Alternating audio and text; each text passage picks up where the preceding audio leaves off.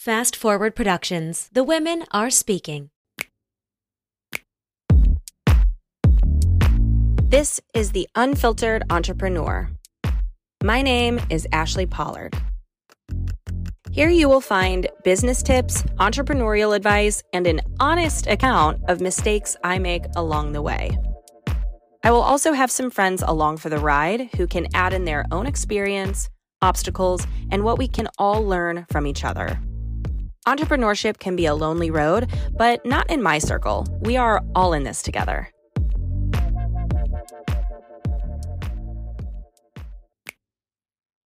Hey guys, welcome back to the Unfiltered Entrepreneur.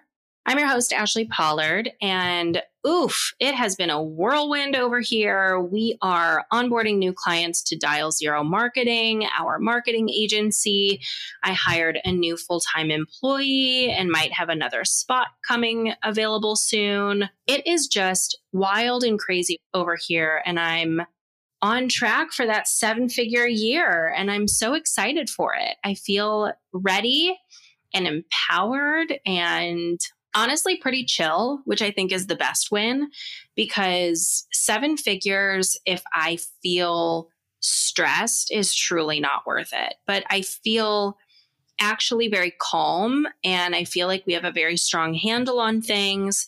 So let me know if you guys are interested in how I've structured my business to where I feel like we are busy, of course, but I don't feel like really that inundated. I feel pretty chill. And I'm sure I have some tips that I could give you. So make sure to let me know if you have those questions. I do Q&As pretty periodically in my Instagram stories at Team AP Consulting, and I'd love to give you any sort of insight that I can to help you, you know, run your business a little bit better. And with that, I want to talk about confidence a little bit. You know, something that comes up a lot in the Doers Club where we have the Slack channel is how to word emails. And I use the term that I've gotten from TikTok, obviously, that we don't want to be a pick me girl. We don't want to be pathetically like begging for a client's attention. We don't want to be giving it all away or saying like I'll do anything like is there any way that you'll I'll change my prices sure I'll do that you know that people pleasing energy because the thing is is that when we're people pleasing of course we you know, we get worried. We get worried like, what if they get annoyed or what if they get upset or what if that's not what they were expecting? And I totally understand that. But I want to rewire that thinking into thinking more like you're setting your relationship up for failure. Because if you go into the relationship people pleasing and accepting a price that you're not ready for, that you're not able to activate, or if you're going into a relationship with a client saying, I'm not able to activate that, but maybe I can try, or that doesn't work with my timeline, but maybe I can try. What ends up happening is that over time, you grow resentful of that project. I will tell you right now, I have had dream clients that would blow your mind that I've resented and started hating or didn't like anymore or whatever it is because the work was so below what I should have accepted, maybe payment wise, maybe the deliverables were too much. And that's nobody's fault but my own. And this is something that I, when I originally got the opportunity, was like, oh, I will bend over backwards for this work. And then over time, I was like, no, I won't no, not be- I'm not bending at all. They can leave for all I care. I don't even care anymore because I grew to resent the relationship. And the thing is, if you want to truly please people, care deeply about the long term, right? Care deeply about I don't want us to grow to resent each other. I don't want you to be the reason I'm potentially don't like my business anymore. And all of this comes with time and all of this comes with increased confidence. That's something that I see a lot in the doers, which is this almost like permission to take up space and to hold your ground. So, I want to give you some sort of idea of the way that I walk people through that process inside of the doers and kind of coach them on how to grasp really strong power verbiage We do have a download inside the Doers library if you're not able to get into the Doers Club. We do open and close on a quarterly basis. So you may not be able to get into the club right now. But if you want to get into the library, we have a download of different word swaps, of different ideas of ways that you can level up your language to be more powerful without being manipulative or controlling or unethical would be another one because there's a way for you to take up space and be powerful while still being kind and generous and compassionate and funny. And there is a very easy way to do a lot of that stuff, which we talk about at length inside of the Doers Club. But today I wanted to leave you with some word swaps to kind of help you think about ways to feel more confident. And this could also be an opportunity for like put a finger down. So maybe let's do put a finger down. I need to sound more confident in my verbiage. So as I go through these statements, you let me know if these are things that you have said that maybe feel uh, not your most confident, not your most powerful, and find ways that you can use these examples to shift into more powerful language so that you have better connection with your clients, you show up with more authority for your leads, and you're able to guide your team with a compassionate level of leadership instead of strong arming anybody in your space. So let's dive into the nine word swaps I have to sound more confident. This is not an exhaustive list. And if I had an exhaustive full list, I would have hundreds, hundreds of examples. But first, we're going to do nine that I can think of. Okay. So the first one that I'm encouraging you to think about is replacing I think with I believe. If someone on my team came to me and said, you know, Ashli, I think that what we should do for this client is use this colorway. It would be much more impactful for them to say, I really believe that this colorway is going to be the most impactful. Now, that not only places my trust in them a bit more, but if someone on my team came to me and said, I think maybe we should do this, I come back to them would say, Do you think that or do you believe that? because I want women in my space to stand by your belief.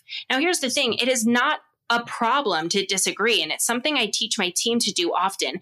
Disagree with me, hold a stance, have an opinion.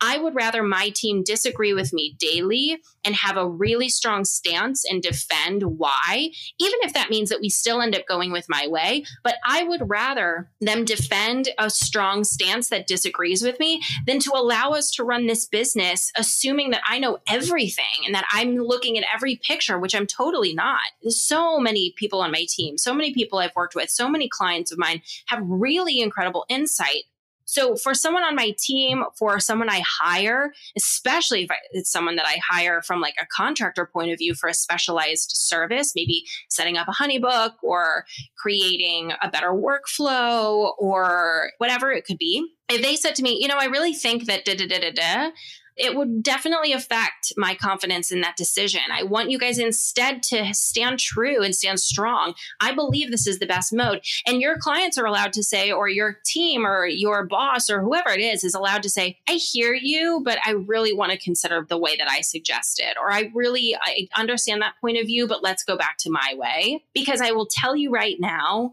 that they'll feel more confident that their decision is right because they got to see the full picture. It would drive drive me nuts if I hired someone, if I paid somebody and I did something that backfired and later they said, Yeah, I kind of thought that would happen. I want to know up front. I want people to have my back. There is nothing more people pleasing than actually looking out for someone and saying, I think you might be making a decision. Even if we go your direction, I want you to at least see the full picture. So, step one, replace I think with I believe. Take that stand. The second one is something that I don't really hear people doing often, but I learned this actually from Brooke Shields. I don't really talk about the fact that she's my client, but it's obvious now that I went to the premiere with her. So I feel a little bit more comfortable sharing that. But something that I learned from her that she says often when being interviewed or when I ask her a question about something or when someone else asks her a question, if she doesn't know the answer, she says, you know, I don't know enough about that to offer my opinion or I don't know enough about that for me to answer that properly, unfortunately. And I love that statement. And I want you to think about replacing I'm not sure or I don't know with I don't know enough to offer some insight there. Because you're not saying, like, for instance, let's say you were a website designer and someone said, Oh, you know, have you heard about this new platform that you can use to build websites? Let's say you haven't heard of it. You could say, Oh, no, I don't know about that platform. Instead, you could say, you know, I haven't really done my research to offer an opinion on that yet, but why don't you give me a moment and I'll do that and get back to you?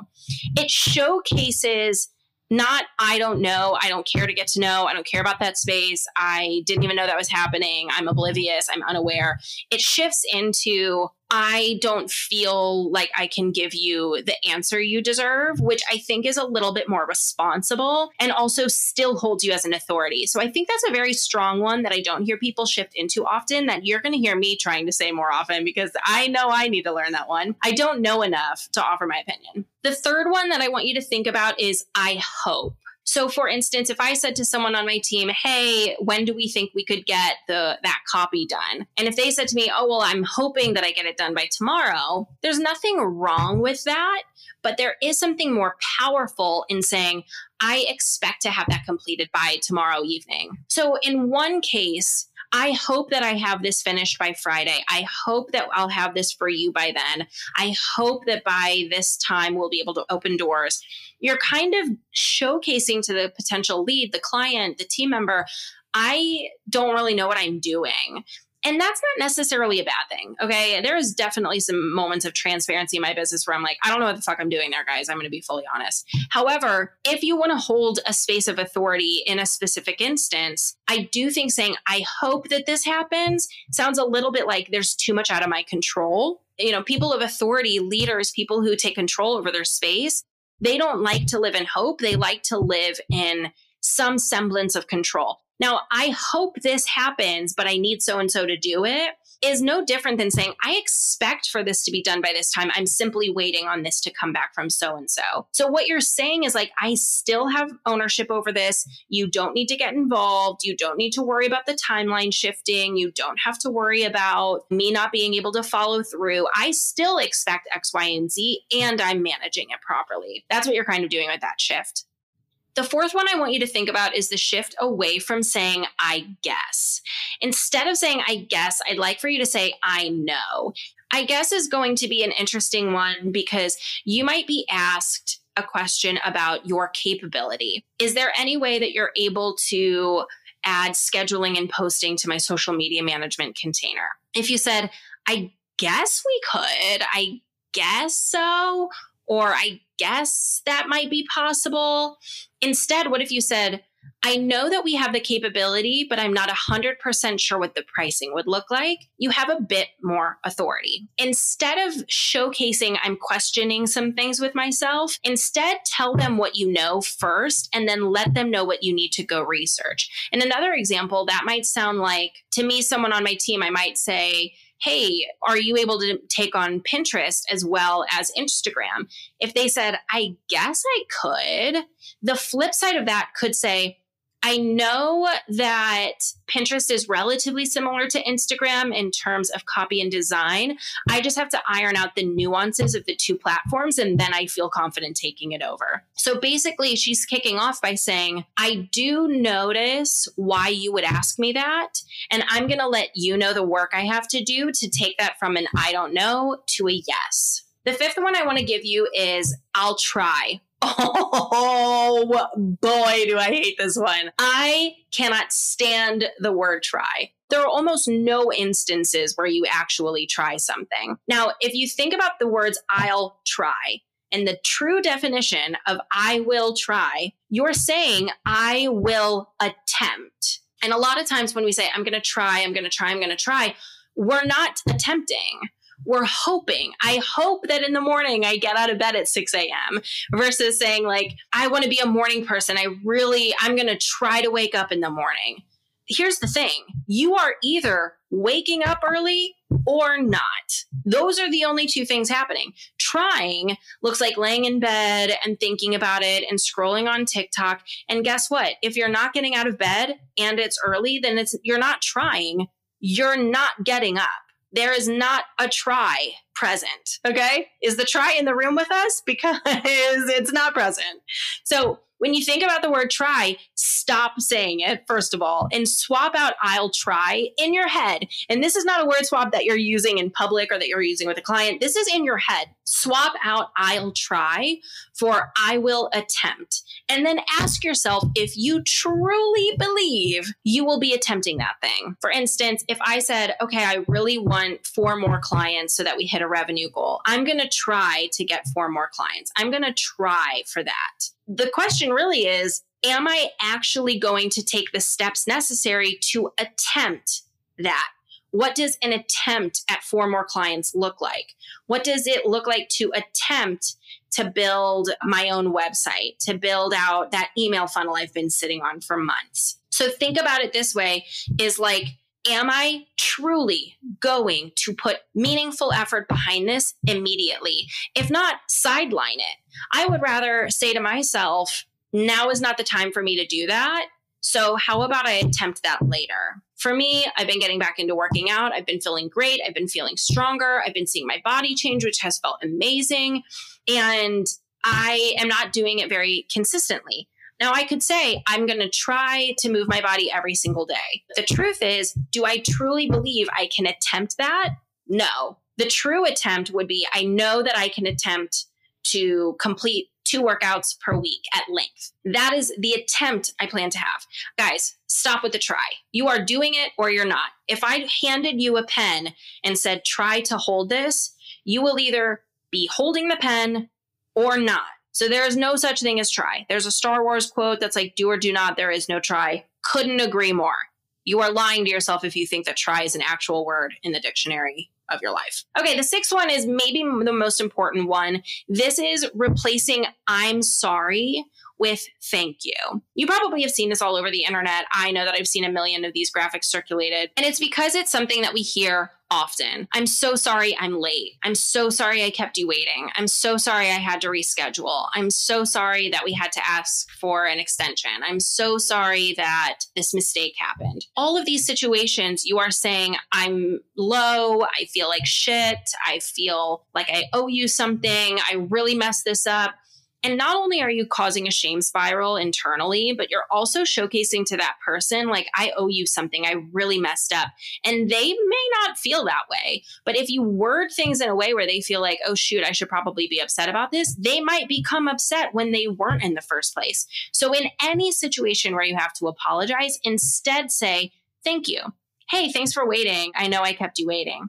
Hey, thank you so much for making me aware of this typo. I totally missed it the first round. Hey, thank you so much for allowing us to extend. It really means a lot to us, and we don't plan to do this ever again. Thanking somebody for their understanding is definitely the better way to go versus saying, I'm sorry. I'm sorry, in my opinion, should be reserved for I apologize. I apologize. And when you apologize for something, you're saying, I really want your consolation. I want us to rectify and fix our relationship. And like, guys, it's not that deep if you have to move a meeting, okay? It is not that deep if you need to ask for an extension and you're well within your rights to do so. You do not need to like apologize deeply if you're two minutes late to a discovery call or something. So instead, say, thank you so much for understanding. Understanding, oh my goodness, today's been crazy, whatever it is and move right along. The seventh one is oh, I literally, I'm not even kidding. The hairs on my arm just stood up. I have chills everywhere because it infuriates me. And I'm not going to go on a Chad high horse today because I don't got the time. But this is something that women do often, and we've got to stop because we are continuing to bow to the patriarchy by acquiescing to this idea that like women owe the world, whatever. Now I'm just going on a tangent, but the one that thing that I want you to remember that I do think women do significantly worse than men, which is preempting something you're nervous about with I might be wrong, but or I I'm not sure, but da da da da da. And instead what I want you to think about is saying I'm confident in this. Like what if I don't have to preface my idea with I might be wrong, but or maybe this is crazy, but, or I don't know, maybe, maybe this is too out there. What do you think? have conviction, have conviction in your ideas. Maybe you have an idea for somebody's branding that could be really fun and bright and adventurous. And you say, I cannot wait to show you this. We have one version that is kind of calm and collected. We have one version that's pretty adventurous, pretty bold. I'm very excited for you to see it versus saying, I might be wrong, but I feel like we could do something kind of adventurous and fun here. Because if you're being hired, if you're running a team, if you're working with clients, you are expected to be the expert. And I don't mean expert like you're smarter than every person who's doing the job, but I mean you have to know more than them. That's the point of hiring someone is take this off my plate because I don't have time or take this off my plate because I don't know what I'm doing. So if they're trusting you with a project, the last thing I want to hear is for someone to say, Now, I might be wrong, but I think that this could be fun. I would instead like to see somebody with a little bit of conviction. I stand strong in this. Hey, this is a great idea. You don't have to go with it, but I love this idea and I stand by it. Stand by your opinions and your decisions. You are allowed to have them. People are allowed to disagree with them, and it doesn't mean anything about your capability to do your job. It doesn't mean you're not creative. It doesn't mean you're not smart. It doesn't mean you're not able to do this. And I know sometimes that when we have someone who disagrees with us, who says, Ooh, maybe I don't want to do that, we start to take it out on ourselves, right? But that is such a buried patriarchal problem. Can't say that word. And it's something I want you to actively work away from. Okay. When people say, I hear you, but let's go in a different direction, simply say, great, and respect that and move right along because that doesn't diminish your ability. It just means they have conviction in what they're paying you for. Oh my gosh, this one drives me nuts. Just, guys, take it out. Take every just that you have and throw it in the garbage. Like burn it, set it on fire, run, run over it with your car. All justs have to go. If someone said to me, listen, I'm just a beginner, but I'd love to get you started with Instagram ads. Versus if someone said to me, listen, I'm a beginner, but I would love to get you started with Instagram ads. Already, I trust that second person more. And I made them up in my head because what you're basically saying is I'm aware of this thing and I still have confidence in myself. The just brings it down a notch where it's like diminishing your levels of expertise, diminishing your intelligence, diminishing your creativity. You know, I'm just wondering if there's a better way to do this. Are you just wondering or are you wondering? I'm wondering if we should be doing this. That is impact. That is leadership. That's authority. You know, I'm just going over it in my head and you know, I'm curious, maybe we want to consider, I don't know. I don't know, maybe I'm wrong. What do you think? That whole sentence reads to me as someone who cannot say, I believe this.